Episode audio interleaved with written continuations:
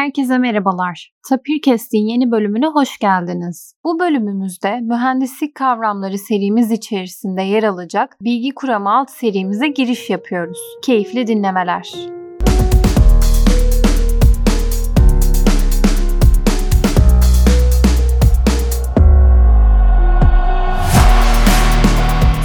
Hocam hoş geldiniz. Hoş bulduk Seda. Hocam bugün mühendislik kavramları serisi içerisinde yer alacak Bilgi Kuramı adlı bir alt seriyi başlatmak için bir giriş yapmak istedik. Bilgi kuramı gerçekten fizik, matematik, uzay bilimleri, kuantum gibi birçok farklı alanın temelini oluşturuyor aslında. Günümüzde doğayı ve evreni anlamaya çalışırken de biz bilgi kuramından faydalanıyoruz. Ayrıca günümüzde kullanılan teknolojilerin temelini oluşturan bir kuram da diyebiliriz bilgi kuramına. Bilgi kuramının detaylarına inmeden sizin bilgi kuramına genel bakış açınızı da merak ediyorum hocam.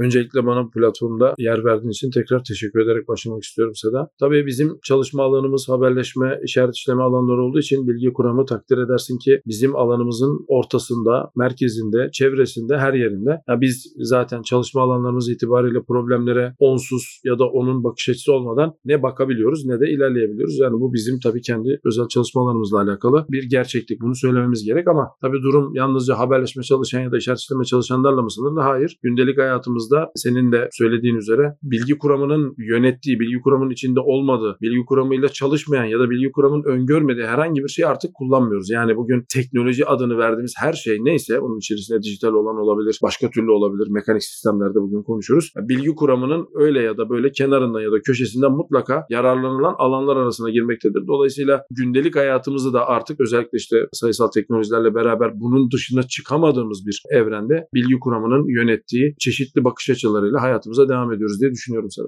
Peki hocam bilgi kuramı dediğimizde tarihi ne zamana dayanıyor ve aslında bilgi dediğimiz kavram ne zaman ortaya çıkıyor? Hangi bilim insanları büyük rol oynamış bu kuramın gerçekleşmesinde? Tabii bizi otomatikman antik Yunan'a belki Mısır'a kadar götüren bir süreçten söz ediyoruz. İşte bugün anladığımız anlamda felsefik bakış açısıyla işte epistemoloji adı altında çok çeşitli açıklamaları, bakış açıları ve sürümleri var ama bizim bugün konuştuğumuz konu bilgi kuramı adını verdiğimiz bir matematik matematiksel araçlar bütünü diyelim ona. Ortaya çıkması malum 20. yüzyılın işte ilk yarısına, ikinci yarısına doğru sarkan döneme Bell laboratuvarlarında işte Shannon'ın meşhur ortaya koymuş olduğu makaleyle artık gündelik anlamını kazanmış oluyor. Dolayısıyla bu bakış açısıyla değerlendirdiğimizde tarihsel olarak matematiksel altyapısını işte bildiğimiz kadarıyla Bernoulli'nin 15. 16. yüzyılda ortaya koymuş olduğu eserlerinde görüyoruz. Burada tabii dinleyicilerimize bir bilgi vermemiz lazım. Bilgi kuramının seyrini ifade etmeye çalışırken burada temellerinin bugünkü anladığımız anlamda olasılığa, şansa hatta belki bugün biraz daha öteye götürüp işte kaosa benzeri işte fiziksel fenomenlere nasıl atıfta bulunduğunun temelinden bahsediyoruz. Tabii Bernoulli'nin bakış açısıyla o günkü ekonomik sistemin de bir gereği olarak işte çeşitli şans oyunlarının matematik altında nasıl değerlendirilmesiyle alakalı ilk eserin ortaya konmasıyla bugünkü bilgi kuramının belki de ilk domino taşını devrildiğini söyleyebiliriz ama tekrar ediyoruz tarihsel bakış açısı altında felsefe eğer gündeme geliyorsa bunu antik Yunan'a tabii getirmemiz gerekecek. Yok eğer bunu biraz daha işte matematiğe benzer yakınsayan altyapısıyla beraber ama yine felsefe ağırlık düşünürsek işte yine 6. 7. yüzyılda belki İslam medeniyetinin zirveye doğru çıktığı 9. 10. yüzyıla doğru getirmemiz gerekecek orada. Tamamen ama felsefi bakış açısıyla. İşte ne vakit 14. 15. 16. yüzyıla doğru geliyoruz. Orada artık bugün anladığımız anlamdaki bilgi kuramının matematiksel köklerinin elimize ulaşan kopyalarının yazılı olarak vardı. Sürümlerine rastlayabiliriz Seda. Peki hocam olasılık ve şansın aslında temel alındığı bir süreç dedik bilgi kuramına. Söylediğiniz gibi bu süreçte bilgi kuramı nasıl evrilmiş? Bu süreçte yer alan bilim insanları sadece olasılıkla mı bu işi yürütmüş yoksa diğer bilimlerin katkısıyla birlikte mi bilgi kuramı şu an günümüzde kullandığımız ifadeyi yansıtıyor?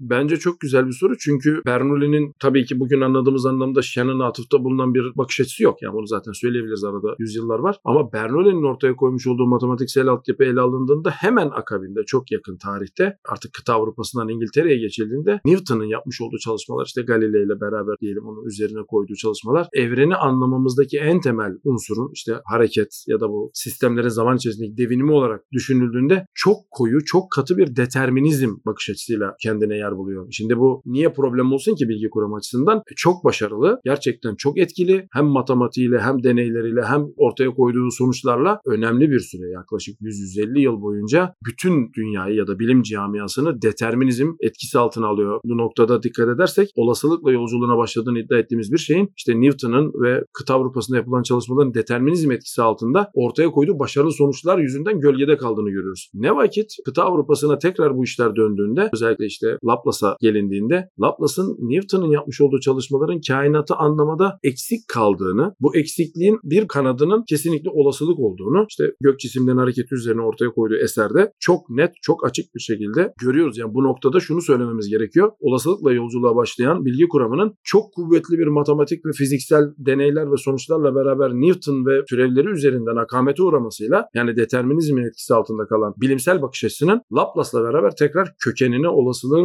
sisteme mutlak surette dahil edilmesi gerektiği bilgisiyle beraber artık 19. yüzyıla doğru geliyoruz. Şimdi bu noktada işte gök cisimlerinin hareketi hatta işte Laplace'ın çalışması meşhurdur bu konularda. Laplace'ın çalışmalarında Newton'un kütle çekim yasasıyla beraber olasılığın mutlaka ele alınması söz konusu olduğunda dünyanın şekli, dünyanın kütlesinin nasıl dağıldığı, buradan güneş sistemindeki hareketler, yıldızların oluşumu, gök adaların oluşumu gibi çok önemli çıkarsamaları Laplace determinizme olasılığı ekleyerek bulmuştur da ortaya koymuştur. Bu çok önemlidir. Zaten hemen sonrasında zaten 19. yüzyıla gelindiğinde yavaş yavaş bir taraftan yine kıta Avrupa'sında özellikle Fransa'da çok büyük insanların işte özellikle savaş dönemi de tabii düşünülmesi lazım bu sırada yani kıta Avrupa'sında yaşanan değişiklikler ve sosyopolitik olaylar düşünüldüğünde buhar makinalarının İngiltere'deki başarısı Fransız bilim adamlarının işte özellikle Carnot'un dikkatini çekiyor ve ya nasıl oluyor acaba bu tarz davranışlar, bu tarz şeyler diye işin içerisine termodinamiği bugün anladığımız anlamda katmasıyla beraber bizi Rudolf Clausius'a getiriyor. Rudolf Clausius Newton'ın ve Laplace'ın yaptığının benzerini bizim bugün termodinamik adını verdiğimiz dal için yapıp matematiksel olarak ortaya koyup o entropi kavramını ilk defa yazılı olarak ortaya koyan kişi. Şimdi burada tabii gene bir parantez açmamız lazım Seda. Çünkü bu bakış açısının ne şu ne bulduğu yerde bir taraftan bir grup bilim insanı da maddenin özünü anlamaya yönelik yerlerde istatistiğin çok önemli bir yer olduğuna dair atıfta bulunan hatta atoma bizim bugün anladığımız anlamda atoma refere eden metinler ortaya koyuyorlar ki bunlardan da en önemlisi Ludwig Boltzmann. E şimdi bunları tabii bir araya getirdiğimizde görüyoruz ki artık kıta Avrupa'sına geri dönülmüş. Determinizmin başarısı ve Newton mekaniğinin kesinlikle üstünlüğü ortaya konmuş ama eksikliği olasılıkla beraber Laplace tarafından tamamlanıp yavaş yavaş artık maddenin özünü yani büyük ölçekten küçük ölçeğe doğru giderken olasılıksız yapamayacağımız fikrinin ortaya konduğu bir döneme doğru geliyoruz. İşte bu noktada görüyoruz ki Clausius'un entropi fikri, Boltzmann'ın istatistiksel mekanik fikri, Gibbs'in istatistiksel mekanik fikrini alıp gazların yasasını açıklayacak mekaniği ortaya koyması, işte bu sırada zaten Gay-Lussac yasası ve Graham difüzyon kanunu gibi istatistiksel mekaniğin zirve yaptığı şeyleri görmeye başlıyoruz. Şimdi tabii bize artık yavaş yavaş 20. yüzyılın başına doğru maddenin altında neler oluyor, görebildiğimiz evrenin altında göremediğimiz yerlerde neler oluyor'nun açıklanmasına yani bizi yavaş yavaş kuantum mekaniğine doğru getiriyor. Takdir edersiniz. Yani kuantum mekanik olasılıktan başka hiçbir şey olmadığı için doğanın özünü anlamada olasılığın en kuvvetli alan olması gerektiği ve artık Kolmogorov'un da çalışmalarıyla matematiksel altyapısının da artık belli bir ölçekte kararlı hale getirilmesiyle beraber biz 20. yüzyılın başına doğru geliyoruz. Şimdi 20. yüzyılın başında olan da bu kuantum mekaniğin artık sistemi açıklamaya çalışması, Einstein'ın, Newton'ın eksiklerinden bir başkasını ortaya koyması bizim galiba problemi tam anlamadığımızın göstergesi. İşte bu sıralarda bir grup insan özellikle işte Amerika Birleşik Devletleri'nde elektromanyetik de yani Maxwell'ın yasalarının da artık ışık hızı yani hızlı iletişim, elektriğin ve manyetizmanın elektromanyetizma adı verilen daha üstte duran bir olgunun manifestosu olarak görülmesi gerekliğiyle beraber işte Faraday'ın çalışmaları, Maxwell'in bunları işte bir matematiksel konfigürasyona koyması, Hertz'ün görünür elektromanyetik dalgaların deneysel olarak gösterildiği ara dönemde görüyoruz ki artık biz bunu başka amaçlarla da kullanabiliriz. Yani olasılıksal bakış açısı atom ve atom altı parçacıkların nasıl davrandığı ile alakalı fikirlerimiz netleşmeye daha da belirginleşmeye başlıyor. Ama bu sırada tekrar ediyoruz atom altı parçacıkların atomların ortaya konmasıyla beraber bir de kuantum mekaniğinin bizi sistemde ilerlettiği elektrik dünyasının haberleşmeye açıldığı kapı var. İşte orada da karşımıza Bell laboratuvarları çıkıyor. Yani Bell laboratuvarlarına geldiğinde göreceğiz ki paradigma tamamen değişmiş olacak. Çünkü burada en baştan olasılığın haberleşme bakış açısıyla bütün bu üzerinde durduğumuz olasılıksal yönleriyle ele alınıp nasıl kapasite bugün işte konuştuğumuz konu itibariyle bilgi ve bunun kuramıyla alakalı yapılan çalışmaların nasıl yönlendirilmesiyle alakalı en hızlı keşiflerin, en hızlı devinimlerin ortaya atıldığı bir 20. yüzyılın ilk yarısından bahsediyoruz bahsediyoruz Seda. Entropiden söz ettiniz hocam. Biraz daha detaylı konuşmak istiyorum aslında entropiyi. Günümüzde şu an bütün bilimlerde aslında entropi yer alıyor ve tabiri caizse bir düzensizlik olarak biliyoruz biz ama aslında bu kadar değil. Bahsettiğiniz o tarihsel süreçte herkesin entropiye bakış açısını merak ediyorum aslında. Entropi neydi, kime göre neydi ve şu an ne? Şimdi bu gerçekten tırnak içerisinde problemli bir açıklama. Neden diyeceksin? Entropinin tabii ki matematiksel ifadeleri meşhurdur. İşte Clausius'un yazdığı makalelerde vardır denklemleri. Clausius açısından alıyoruz tarihsel olarak. Ama kabaca işte güncel herkesin dilinde olan bir müddet aslına bakılırsa gerçekliği de yansıttığını düşündüm ama büyük resmin tamamını açıklamadığını da düşündüğüm bir tanım var. İşte senin de söylediğin gibi ya işte düzensizlik miktarı. Biraz havada kalan bir ifade bana sorarsan. E, belki biraz da ayakları yere basan sürüm olabilir. Bir sistemin bütün parçaları parçaları neyse o parçalar ele alındığında bütün parçaların bir arada değerlendirildiğinde nerelerde nasıl ne şekilde durabilmelerini eğer böyle bir grafik çizseydik böyle bir bunları indeksleseydik bir şey yazsaydık bütün olası durumlarını yani ele alabilseydik işte bunların arasından hangisinin en olası olduğunun ölçüsüne aslında entropi diyoruz. Yani şöyle düşünelim elimizde işte yazı tura atabileceğimiz bir para olsun geçerli ve adil bir para olduğunu düşünelim. Yani bu paranın bizim için tanımlı olan iki tane durum vardır. Ya yazıdır ya turadır. Şimdi burada üzerinde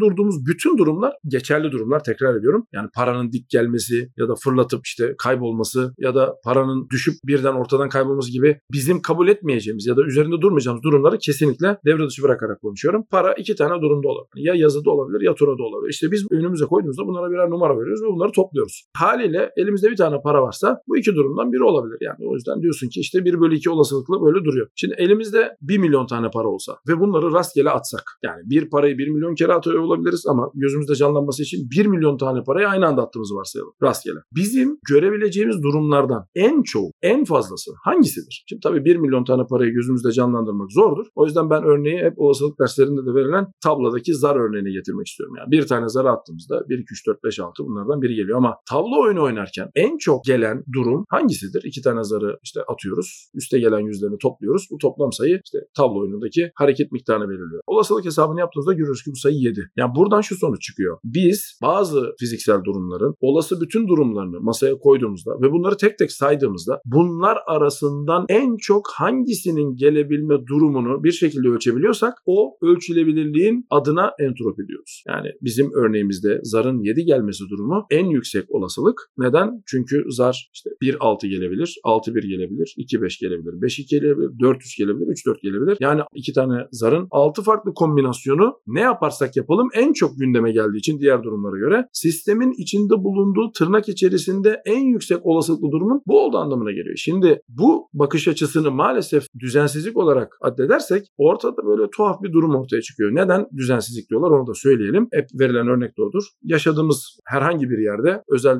yerler hariç işte bir odanın kapısını açtığımızda odaya girdiğimiz zaman boğulmuyoruz nefessizlikten. Neden? Çünkü hava molekülleri yani bizim nefes almamızı sağlayan moleküller odaya kabaca eşit miktarda yayılıyordur. Neden? E çünkü istatistiksel mekanik ve işte az önce sözünü ettiğimiz o rastgele durumlar sanki trilyonlarca paranın aynı anda atıldığında en çok ortaya gelen konfigürasyonun hangisi olduğu gerçeğiyle yüzleşiyor. İşte bu sayma işleminde ne kadar az gündeme geliyorsa bir durum ya da bu sayma işleminde en çok hangisi gündeme geliyorsa işte bu azı ve çoğu birbirlerine göre kıyaslayabileceğimiz bir metreye ihtiyaç duyduğumuzda işte onun adına entropi diyoruz. Açıklamak için dinleyicilerimize bir sistemin entropisi yüksek demek o sistemin içinde bulunduğu o durumların en yüksek olasılık olasılıkla bulunduğu durum aslında söylüyoruz. Yani en yüksek entropi o sistemin en yüksek olarak bütün durumları bir araya koyduğumuzda saydığımızda orada olmasını gerekiyor. İşte bizim odadaki gaz örneğinde molekülleri işte yaklaşık bir saat kendi haline bırakırsak çarpıştıkları, kinetik enerjilerinin işte oraya buraya çarptıktan sonra sıçradıkları, momentumların değişmesi falan filan hepsi söz konusu olduğunda kabaca görüyoruz ki işte central limit teorem gereği, merkezi limit kuramı gereği bunlar odaya eşit olarak dağılıyorlar mesela. Böyle bir şeyden bahsediyoruz. Yani burada entropi en yüksek diyoruz. Neden entropi en yüksek? Çünkü olası olası bütün durumlardan en yüksek olasılıklı olanı bu diyoruz. Ancak bu çoğu fiziksel sistemde düzensizlik olarak addedilmesinin nedeni bu. En saçık duruma karşılık geliyor. İşte orada bir anlam karmaşası var. Aslında matematiksel tanım bütün bu durumların sayılmasından ibaret. E, entropisi en düşük demek de ne demek? Bizim 1 milyon para örneğimizde bütün paraların 1 milyon tane paranın aynı anda tura gelmesi. Takdir edersiniz çok düşük bir olasılık. Eğer böyle bir şey varsa haklı olarak bir grup insan ne düşünüyorlar? Ya bu özellikle dizilmiş olması lazım. Yani burada sisteme bir şey enjekte edilmiş olması lazım. Hatta bunu fiziksel karşılığında da Clausius'un söylediği gibi sisteme dışarıdan enerji girişi olursa ancak bu tırnak içerisinde düzenli yapıya ulaşabilir dendiği için entropi maalesef bana da sorarsan çok biraz rahatsız edici bir tanımla düzensizliğin ölçüsü olarak ifade ediliyor ki ben olayı öyle değerlendirmiyorum. Sistemin içinde bulunduğu durumların sayılmasıyla ortaya çıkan o olasılıksal ölçünün az ya da çok olarak nitelendirilebilmesini sağlayan metre entropi diyoruz. Siz aslında bir sistem içerisinde bulunan durumların ihtimallerinin en yüksek olduğu deyince aklıma homojen bir sistem geliyor hocam ama bir taraftan da düzensizlikle ifade ediyoruz. Aslında homojen olan bir sistem en yüksek entropiye sahiptir ve düzensizliği en çoktur demiş oluyoruz. Buradaki anlam karmaşası gerçekten dediğiniz gibi kafa karıştırıcı. Haklısın ben de senin gibi düşünüyorum. E, tabii tekrar ediyorum yani burada düzensiz sözcüğünü seçerken ortaya koyduğumuz kısa yollar ontolojik olarak çok sorumlu değiller. Yani fiziksel gerçekliği hızlıca anlatmak için bir çabayı gösteriyor. Yani ben buna çok karşı çıkmıyorum. Karşı çıktığım entropinin hesabında kullandığımız tekniklerle bu sözcüklerin hikayenin bir kısmını anlattığı, geri kalanını anlatmadığıyla alakalı. Yoksa senin de dediğin gibi yani işte uniform olması, bir şeyin homojen olması ya da eş dağılımlı olması entropinin ölçüsünün en yüksek olduğu anlamına geliyor ama böyle bunu çizmeye kalksak ya gerçekten çok düzgün bir işte kare dalga görüyorsun ya da uniform distribution görüyorsun. Aslına bakarsan çok düzgün optik olarak bakıldığında ama sistemi temsil eden fonksiyonun bizim anladığımız anlamda en savruk, en saçık, hepsinin bir yerde eşit olasılıkla olması gibi bizim gündelik hayatımızda ya ne kadar düzensiz, her yer her yerde. Hani hep verilen örnek odur ya odaya girdiğinde çocuklar dağıtmış olur. Her yer her yerde ifadesindeki olasılıksal bakış açısının düzensizlikle çok doğrudan bağlantılandırılamayacağını da ben de kabul ediyorum ama tekrar ediyorum yani burada arada duran olasılık fonksiyonu insanların gözüne fonksiyonu çizdikten sonra çok düzgün gelebilir. Ama o fonksiyonun temsil ettiği fiziksel gerçeklik aslında senin de söylediğin gibi bir saçıklık, bir savrukluğa atıfta bulunur. Dolayısıyla insanlara galiba bunu anlatırken ya da işte bu konuyla ilgilenen kişilere düzensizlik denmesinin nedeni bu. Ama entropinin tanımını Clausius'a baktığımızda hiç böyle bir ifade görmüyoruz. Bayağı bildiğiniz integro diferansiyel denklemler görüyoruz. Yani dolayısıyla belki de kavram karmaşasının yaşandığı yer burasıdır. Yani kökeni matematiksel olarak alıp türetilen yerin matematik olup karşılığını fiziksel dünyada vermeye çalışırken kullandığımız dilin belki de matematik kadar keskin olmamasından ötürü bu sorunu yaşıyor olabiliriz de. Gerçekten bilgi kuramında entropi önemli bir kavram hocam. O yüzden şu an giriş bölümünde aslında kısaca konuşmuş olduk ama ileride sadece entropi konuşacağımız bir bölümde çekmek istiyoruz. Entropi gibi bilgi kuramında aslında önemli olan başka kavramlar da var. Bunlardan en önemlisi entropiden sonra band genişliği kavramı. Aslında Clausius'tan sonra ortaya çıkmış bir kavram ve günümüzdeki haberleşmenin de temelini oluşturuyor oluşturuyor. Bu açıdan band genişliği kavramını da yorumlarınızı merak ediyorum hocam. Şimdi band genişliği dediğin gibi gündelik hayatta artık işte internet faturasını öderken ya da işte reklamlarda gördüğümüz bir sözcük genelde haberleşme ağırlıklı. Ancak senin de söylediğin gibi işler 19. yüzyılda ortaya konurken özellikle tekrar ediyoruz istatistiksel mekanik konusu çok önemli bir konu. İşte Maxwell'la Boltzmann'ın birbirlerine yazdıkları önemli mektuplar var. Birbirlerini eleştirdikleri ve bu noktada şöyle düşünülmesi gerektiğiyle alakalı çok önemli felsefik mektuplar. Şimdi burada görüyoruz ki olasılığı sistemden çıkartamadığınız bir durum söz konusu ama şimdi band genişliği burada nerede geliyor? Yani haberleşme kavramı olarak bugün çok net tanımını bildiğimiz hemen hemen herkesin aynı şeyi anladığı şeyin fizikteki karşılığı da önemli. Fizikteki karşılığında band genişliği bütün bizim işte Maxwell'ın alan denklemleri düşünüldüğünde bütün fenomenleri bir enerjinin yayılımı olarak düşündüğümüzde orada enerjinin yayılımında kullandığımız harmonik analiz adını verdiğimiz yani dalgaların sistemde nasıl zaman içerisinde devindiği ile alakalı bir matematiksel yöne doğru itiyor bizi. İşte burada bir sistemi ifade ederken bir sistemin tepki verdiği aralığı, bir sistemin tepki verebileceği aralığı ve bir sistemin tepki vermediği aralığı ifade ederken genelde daha önce de konuştuğumuz üzere frekans bölgesi yaklaşımı kullanılıyor. Nedeni de bu. Tekrar ediyoruz. Bir sistemi integro diferansiyel denklem olarak yazarsanız bunun doğrusal olan çözümleri söz konusu olduğunda harmonik fonksiyonlara rastlarsınız. Bazı sistemler bu harmonik fonksiyonların bir grubuna tepki verir, bir grubuna vermez. İşte rezonans bölümünde de konuştuğumuz gibi. Dolayısıyla sistemin neye nasıl tepki verdiğini anlatabilmek için frekans bölgesindeki bakış açısı yani band genişliği kavramı yani hangi aralıkta tepki veriyor, nasıl tepki veriyor ifade edebilmek için band genişliği kullanılır. İşte burada gene bir parantez açmak istiyorum. Boltzmann'ın burada sözünü ettiği band genişliği ise işte mezar taşına kazınan ifadesiyle işin fiziksel gerçeklikte karşılığı yani biz haberleşme kuramından ödünç alarak yani gelecekten geçmişe aslında atfen bir sözcükten bahsediyoruz. E, Boltzmann zamanında bunun adı band genişliği değil çünkü. Sistemin belli bir sıcaklık altındaki ortalama kinetik enerjisinin davranışını modellemek için ortaya konan bir şey. Neden peki böyle diyoruz? E şimdi sizin kullandığınız eğer ortam yalıtılmış bir gaz ortamıysa buna karşılık geliyor. Eğer elastik bir ortamsa buna karşılık geliyor ki çoğu zaman işleri gaz üzerinden hallederiz. E buradaki davranışı modellerken diyoruz ki işte bu davranış belli sıcaklıklarda, belli fiziksel koşullarda belli durumlara tepki veriyor, belli durumlara vermiyor. İşte o tepki verdiği arala band genişliği diyoruz. Bir örneğini vermek gerekirse fiziksel sistemlerden işte kozmik mikrodalga arka plan ışıması diye Türkçe'ye çevirdiğimiz bir fenomenden bahsetmemiz lazım. Hızlıca dinleyenlerimize hatırlatalım. İşte büyük patlamadan sonra bilimsel çalışmalar gösteriyor ki ortaya çıkan enerjinin uzay zamanın genişlemesiyle bizim alıcılarımıza ulaştığında şu anda kabaca 2.4 GHz civarına tekabül edilen bir aralığa frekans kaymasıyla geldiğinden bahsettiğimiz bir olgu. İşte hep de veririz örneği. Eskiden karasal yayında kanal ayarlaması yaparken işte ekran karlı gösteriyor ya da işte karıncalandı dediğimiz şey o. Şimdi burada nerede band genişliği devreye giriyor? İşte az önce sözünü ettiğimiz durumda. Yani biz ortamdaki kozmik arka plan ışımasını şu anda içinde bulunduğumuz uzay zaman bölgesinde kabaca 2.4 GHz etrafında belli bir band genişliğinde görüyoruz. Bunun dışında bu etkiyi görmüyoruz. Şimdi bundan 2 milyon yıl sonra bunun biraz daha aşağı doğru indiğini göreceğiz. Uzay zamanın genişlediği işte Doppler etkisi ve Hubble sabitleri üzerinden değerlendirildiğinde o band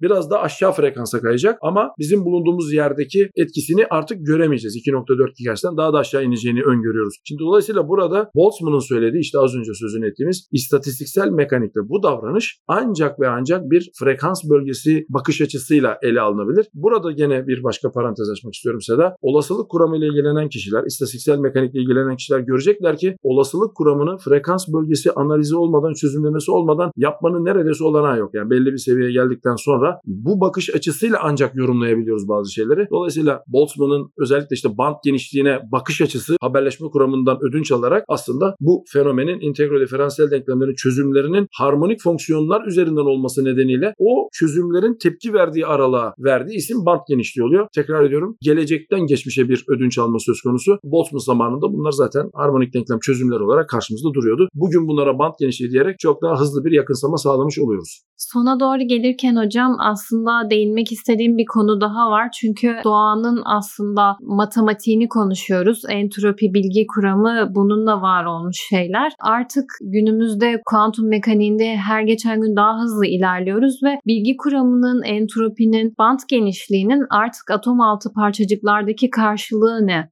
Şimdi bence olaya şöyle bakmamız lazım Seda. Bu tabii benim bakış açım naçiz. Az önce sözünü ettiğimiz özellikle işte Maxwell'ın çözümleri ama bir taraftan Boltzmann'ın ortaya koyduğu çok güçlü argümanlar ve istatistiksel mekaniğin Maxwell'ın da aklına yatmasıyla öyle diyelim. Aslında Maxwell'ın denklem çözümlerinin sürekli olmasının yani işte alan denklemleri olabilir. Bunlar e, enerjinin akışı olabilir ya da işte sistemin Lagrange olabilir. Herhangi bir şey fark etmez. Sürekli çözümlerden çok ayrık çözümler üzerinden de gidilebileceğini çünkü doğanın aslında işte atom, atom altı parçacıkların bir şekilde tırnak tırnak içerisinde zihnimizde ayrık olarak modellenebileceği bakış açısıyla beraber yoğrulunca 20. yüzyılın başına geliyoruz. Orada da karşımıza daha önce de konuştuğumuz üzere kara cisim ışıması çıkıyor. Neden kara cisim ışıması çıkıyor? Çünkü o sırada özellikle Newton'un spektroskopinin temellerini attığı işte optik seseriyle beraber yapmış olduğu deneylerde bir adım öteye götürülüp hangi elementi ısıtırsak ısıtalım bunun belli bir ölçekte ışıma yaptığı ve bu ışımanın belli bir eğriye sahip olduğu bilgisi ortaya çıkıyor. İşte Kirchhoff'un ya da bazılarının Kirchhoff diye telaffuz ettiği özellikle bu deney insanların 20. yüzyılın başında kafasını kurcalıyor. Bir taraftan tekrar ediyoruz Maxwell'ın denklemlerinin başarısı Hertz'ün bunu keşfiyle hala süreklilik arz eden doğanın sürekli bir şekilde matematiksel olarak ifade edilebildiği varsayımı var karşımızda. Şimdi 20. yüzyılın başında bu ortaya çıkınca Planck acaba atom altı parçacıkların ya da işte bu enerji paketlerinin öyle diyor. Acaba ayrık olarak yani kuantalarla ifade edilmesi işimize yarar mı bakış açısıyla kara cisim ışımasını açıklayabildiği mekanizmayı ortaya koyuyor. Şimdi bunu alır almaz Einstein hemen fotoelektrik etkiyi böyle açıklayabildiğini, foton adını verdiğimiz şeylerin ayrık olarak hesap edilirse bazı